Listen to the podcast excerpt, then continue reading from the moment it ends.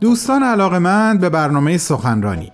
نوبت رسیده به پخش قسمتی دیگه از سخنرانی آقای دکتر شاپور راسخ نویسنده، محقق و اندیشمند برجسته و ارزنده ایرانی که در 28 مین کنفرانس سالانه انجمن دوستداران فرهنگ ایرانی در سال 2018 سخنرانی داشتند تحت عنوان نظم، عدل، عالم دوستی، پایه های مدنیتی نوین.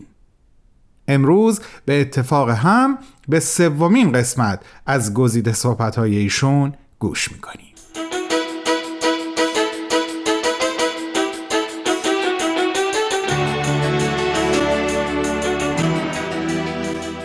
کتاب قدیم بدی حاوی خلاصه ای از مهمترین فرامینی است که حضرت حالا در مورد نظم بدی جهانآرای خود تغییر فرمودند که جوهر آن را می شود طی پانزده اصل زیر خلاصه کرد.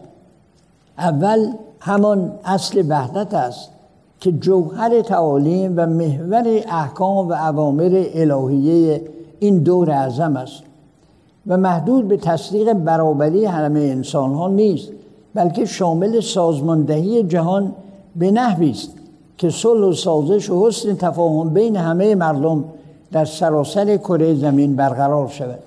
دوم اصل امنیت جمعی یا تضامنی رهبران عالم و تقلیل اساکر و ادوات حرب و تشکیل مجمع بزرگی از ملوک و رؤسای ارز برای توافق در اقدام به استقلال صلح بین ملل و دول.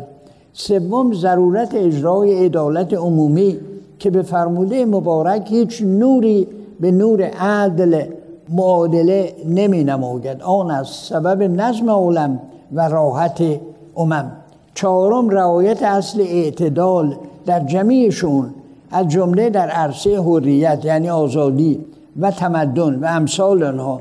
و انتقاد آن حضرت از تمدن غرب که از حد اعتدال خارج شده و سبب استراب و وحشت عالم گردیده با در حقیقت ساختن سلاحهای جدید و استراتژیک. پنجم دستور مشورت در امور که یکی از اصول اساسی این امر مقدس است که به فرموده حق او سراج هدایت چراغ رهنمایی راه نماید و آگاهی عطا کند. و می‌دانیم که مشورت تکیگاه اصلی هر نظام دموکراتیک است.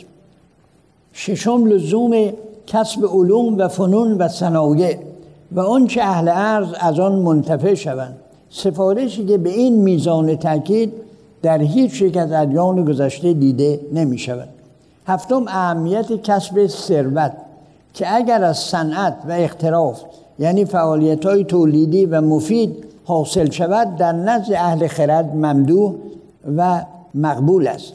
و باید در این مورد یادآور شد که امر مبارک از نادر ادیان عالم است که کسرت ثروت را ممدوح دانسته. و در مورد اغنیایی که ثروت خود را برای خدمت به عالم انسانی اختصاص دادن مرتبه و مقام والای قائل شده است که لابد در کلمات مکنونه ملاحظه فرموده اید هشتم امر به معاشرت دوستانه با اهل عالم از احزاب و ادیان مختلفه. چه که معاشرت سبب اتحاد و اتفاق بوده و هست. و می‌دانیم که نجس شمردن اصحاب ادیان دیگر و احتراز از تماس جسمانی یا ازدواج با اونها در بعضی جوامع مذهبی هنوز وجود دارد. نهم دستور اختیار یک زبان و خط عمومی و تعلیم آن به اطفال در همه مدارس عالم که یکی از علائم بلوغ عالم همین وحدت خط و زبان است. دهم بیان مذرات بیدینی و نداشتن تعلقات روحانی و تشریح ضرورت دین و تمسک به آن که سبب بزرگ از برای نظم جهان و اطمینان منفل امکان یعنی همه موجودات زنده است. اما تعلیم دین باید به وجهی باشد که به تعصب و همیت جاهله یا جاهلیه منجر و منتهی نگردد.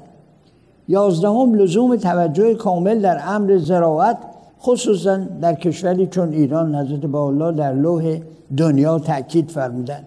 دوازدهم لزوم دقت در صحت اخبار و مطالب اوراق و مطبوعات و اینکه نگارنده را سزاوار که از قرض نفس و هوا مقدس باشد و به تراز عدل و انصاف مزین و در امور به قدر مقدور تفحص نماید تا بر حقیقت آن آگاه شود و آنگاه بنگارد.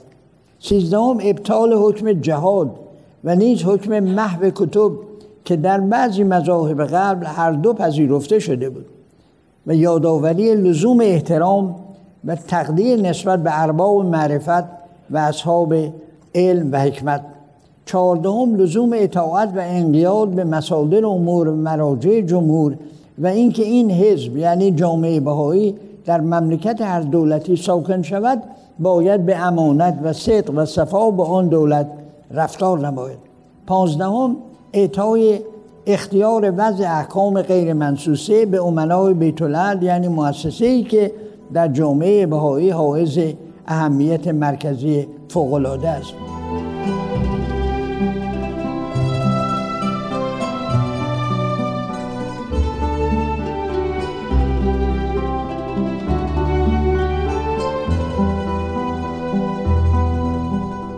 دوستان عزیزم شما شنونده صحبت های نویسنده، محقق و جامعه شناس بزرگ جناب آقای دکتر شاپور راسخ هستیم که در 28 مین کنفرانس سالانه انجمن دوستداران فرهنگ ایرانی ایراد کردند. سخنرانی با عنوان نظم، عدل، عالم دوستی، پایه های مدنیتی نوین. بعد از چند لحظه کوتاه به ادامه صحبت ایشون گوش خواهید داد. با ما باشید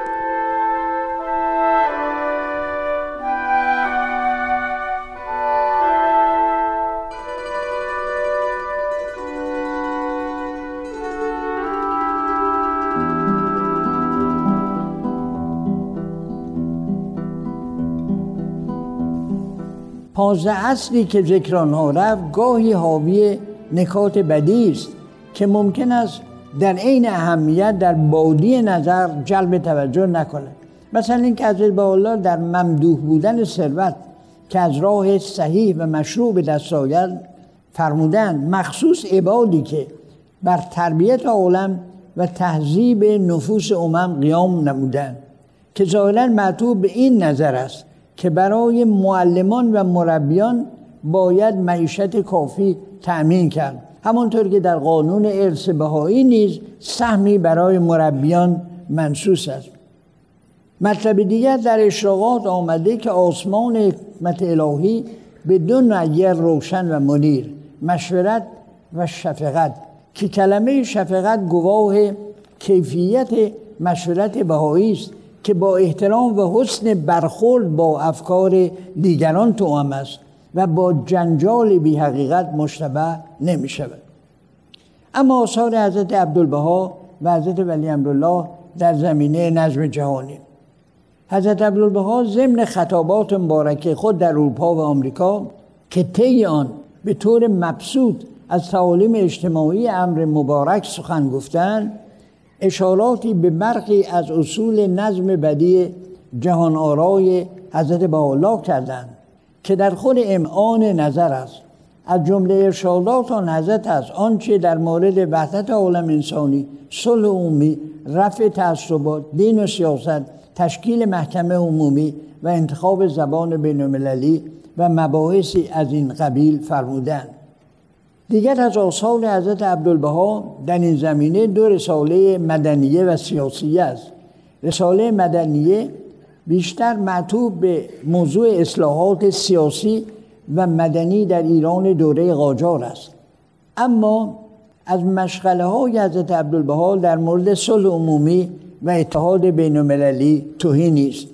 در حالی که رساله سیاسیه لزوم تفکیک دین از سیاست را که چالشی خصوصا برای ممالک اسلامی است مطرح می‌کنند خیلی حضرت عبدالبها پیش از این آفاتی که در خیلی از ممالک اسلامی محسوس و مشهود هست ذکر لزوم تفکیک سیاست از دولت و ارز کنم که تفکیک دین از سیاست رو فرموده. ناگفته نماند که مباحث عمده رساله مدنیه توجیه اقتباس شعون تمدنی چون علوم و فنون و صنایع و همچنین حقوق بشر و قانون مندنی و آنچه از لوازم تجدد و ترقی از ممالک پیشرفته کرده و خود اون حضرت به مناسبت ذکر انقلاب میجی در ژاپن را میفرمایند که چگونه موجب ترقی عظیم آن کشور گردید. همچنین باید از لوح هفت شم وحدت یاد کرد که در سال 1906 مدتها قبل از سفر و تماس آن حضرت با ممالک غرب از قلم حضرتش عز صدور یافت و اعتقاد آن حضرت را به تحقق قطعی صور مختلف وحدت از وحدت سیاسی وطنی جنسی یعنی نژادی و نظایران گرفته تا وحدت خط و لسان بیان کرد. اما وسعت آثار حضرت ولی عبدالله در مورد نظم بدی قابل ملاحظه است. باید یادآور شد که در ده سال اول دوره ولایت حضرت ولی امرالله با الهام گرفتن از الواح و سایای حضرت عبدالبها تمرکز فعالیت خود را روی تأسیس و تحکیم نظم اداری بهایی گذاشتند. ولی از اواخر این دوره یعنی سالهای 1929 تا 1936 با تحریر توقیاتی زیر عنوان نظم جهانی حضرت بهاءالله انتشار یافته به تفصیل در مورد نظم جان آرای الهی یعنی کیفیت سازماندهی آتیه عالم و مشخصات جامعه فدرال جهانی آینده سخن گفتند. یعنی سازمان و نظامی که در آن اصل اصیل وحدت عالم انسانی تحقق عینی و تجسم کامل خواهد یافت.